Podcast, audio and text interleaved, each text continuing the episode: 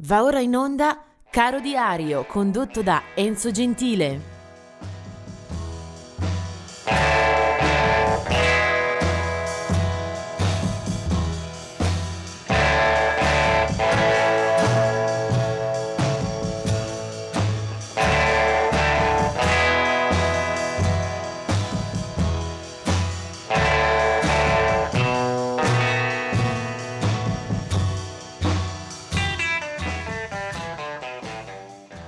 29 gennaio, anche qui siamo in una sorta di labirinto con tantissimi nomi e tanti generi diversi da eh, raccontare, magari anche brevemente, saranno poco più che didascalie. 1930 è la nascita di Derek Bailey, chitarrista dell'improvvisazione inglese, un musicista che ha fatto della ricerca e anche del, di un suono enigmatico, per taluni astruso, eh, il suo marchio di fabbrica. Registrò anche per un'etichetta italiana, eh, Derek Bailey.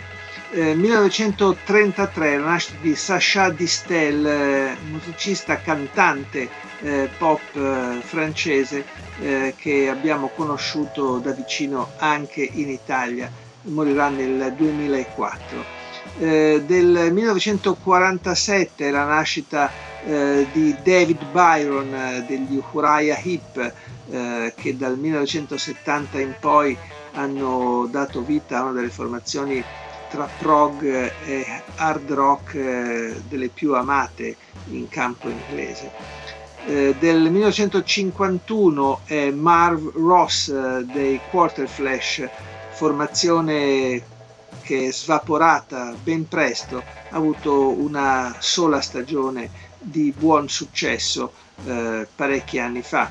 Nel 1952 Tommy Ramone, uno dei tanti della famiglia, tra virgolette, dei Ramones, quindi eh, punk rock americano da New York eh, da metà anni 70 eh, fulminarono tutti con un suono, con un look, con un repertorio, con una discografia eh, veramente eccellenti. Del 1953 invece la nascita di Louis Perez, un, uh, uno dei uh, componenti della formazione da noi tutti molto amata, uh, i Los Lobos. Eh, Louis Perez eh, eh, suona batteria e chitarra, è nel gruppo cresciuto in quel di Los Angeles fin dalla metà degli anni 70, poi il loro primo album è effettivamente del 1978, Just Another Band from East LA. Questo è Louis Perez. Nel 1956 invece Amy Stewart eh, cantante di colore tra pop e eh, soul molto, molto blandi, eh, conosciuta anche perché eh, si è stabilita e ha lavorato moltissimo eh, in, in, Italia. Del 1961 è Eddie Jackson eh, dei durissimi Queen's Reich, potente, spigoloso, roccioso rock duro. Eh, del 1964 è invece eh, Marvin Fair dei Living in the Box, dello stesso anno è anche Roddy Frame, un eh, bravo musicista che abbiamo apprezzato dalle file degli scozzesi Aztec Camera. Eh, per lui, eh, che è cantante, chitarrista e, e leader indiscusso del gruppo, eh, ricordiamo una bella produzione soprattutto nei primi anni Ottanta, eh, Aztec Camera, una combinazione eh, di suoni che guardavano anche la tradizione della loro terra, mh, ovviamente riadattata con pulizia, con candore e una eh, delicata produzione. Lui è Roddy Frame. Poi del 1981 invece Johnny Lang, eh, che è stato un chitarrista blues subito eh, capace di imporsi quando ancora era un adolescente. Eh, Johnny Lang lo abbiamo visto, ascoltato e applaudito molto anche in Italia, è stato ad esempio in diverse edizioni del Festival Blues di Pistoia. Tra i lutti, eh, 1976 muore Jesse Fuller, un uh, musicista del sud degli Stati Uniti che si era poi uh, imposto uh, in California. muore per un malanno di cuore all'età di 79 anni, Jesse Fuller. Del 1980 invece è la morte di Jimmy Durante, eh, che è stato anche cantante e pianista, ma è soprattutto stato un attore impegnato nel cinema, nella televisione, eh, un personaggio molto popolare, era nato eh, a New York nel, 19, nel 1893, eh, un artista questo che eh, disponeva di un volto che faceva immediatamente simpatia, che eh, ricorderanno molto anche eh, gli appassionati di cinema e il pubblico italiano. Eh, muore per una polmonite nel 1980. Eh, proseguiamo perché del 1992 la morte di Willie Dixon, uno dei padri fondatori del blues, autore di grandi canzoni riprese poi da tutti come standard, Hoochie Coochie Man, Spoonful, Backdoor Man, è stato anche un cantante e bassista di importanza fondamentale per le sue proprie registrazioni. Muore a Burbank in California all'età di 76 anni. Eh, del 2015 è la morte di Rod McEwen, aveva 81 anni e muore in uh, California questo autore, cantante, attore, poeta che tra l'altro aveva curato la traduzione e l'adattamento di Jacques Brel in lingua inglese. I suoi libri e i suoi dischi sono numerosissimi, venduti a decine di eh, milioni. Eh, poi del 2021 eh, sarà la morte di Hilton Valentine, eh, già eh, ascoltato e visto nelle fila degli Animals. E poi, e poi veniamo all'artista di culto eh, che mi piace eh, concluda la trasmissione di oggi. Lui si chiamava John Martin e muore il 29 gennaio del 2009. John Martin è stato un, uno straordinario eh, cantante, chitarrista eh, di Glasgow, quindi scozzese. Era nato nel 1948 ed è stato tra i protagonisti, tra coloro che hanno fatto crescere il folk londinese degli anni 60. Artista, eh, primo artista bianco della Island fin dal 1968 si avvia eh, sulla strada di una sperimentazione eh, molto avanzata dove il folk e il blues incorporano anche il jazz, il rock, eh, le influenze orientali, fino ad arrivare anche a, a punte di reggae o di pop eh, abbastanza edulcorato.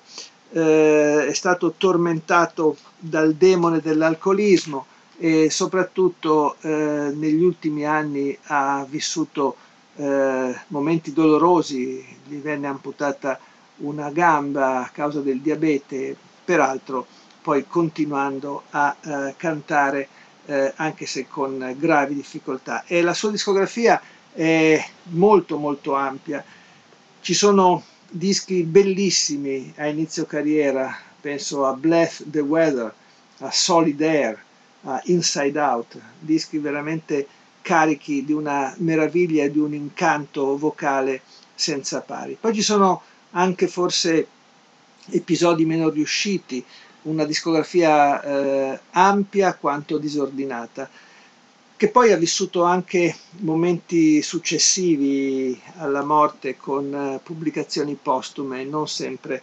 azzeccatissime eh, difficile andare a prendere un eh, pezzo specifico in questo lavoro così ampio.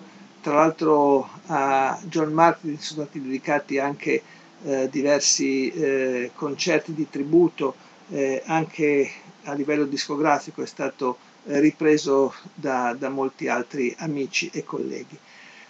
E nel periodo forse eh, più altalenante del 1980, eh, il disco si chiama Grace and Dancer, eh, c'è eh, una capacità di spaziare eh, tra, tra, i generi, c'è eh, un po' di jazz, c'è un tipo di sound soffuso un po' da ore piccole e c'è anche un omaggio che John Martin vuol fare al reggae e alla Giamaica. Ed è proprio questo che ci ascoltiamo adesso, si chiama Johnny Too Bad e lui è John Martin.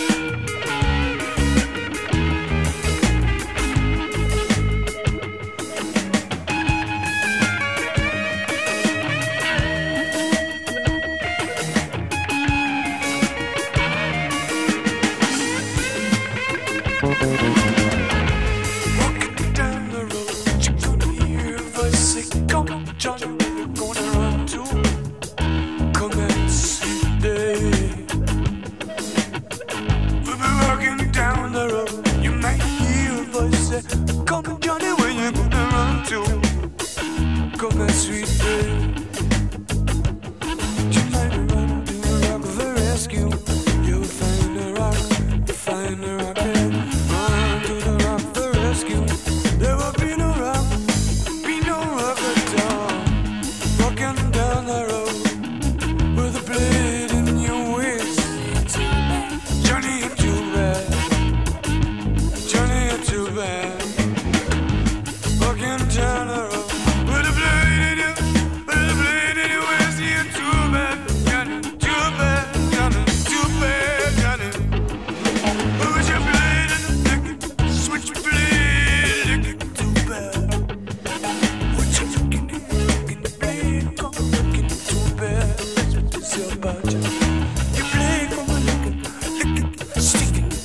With a super.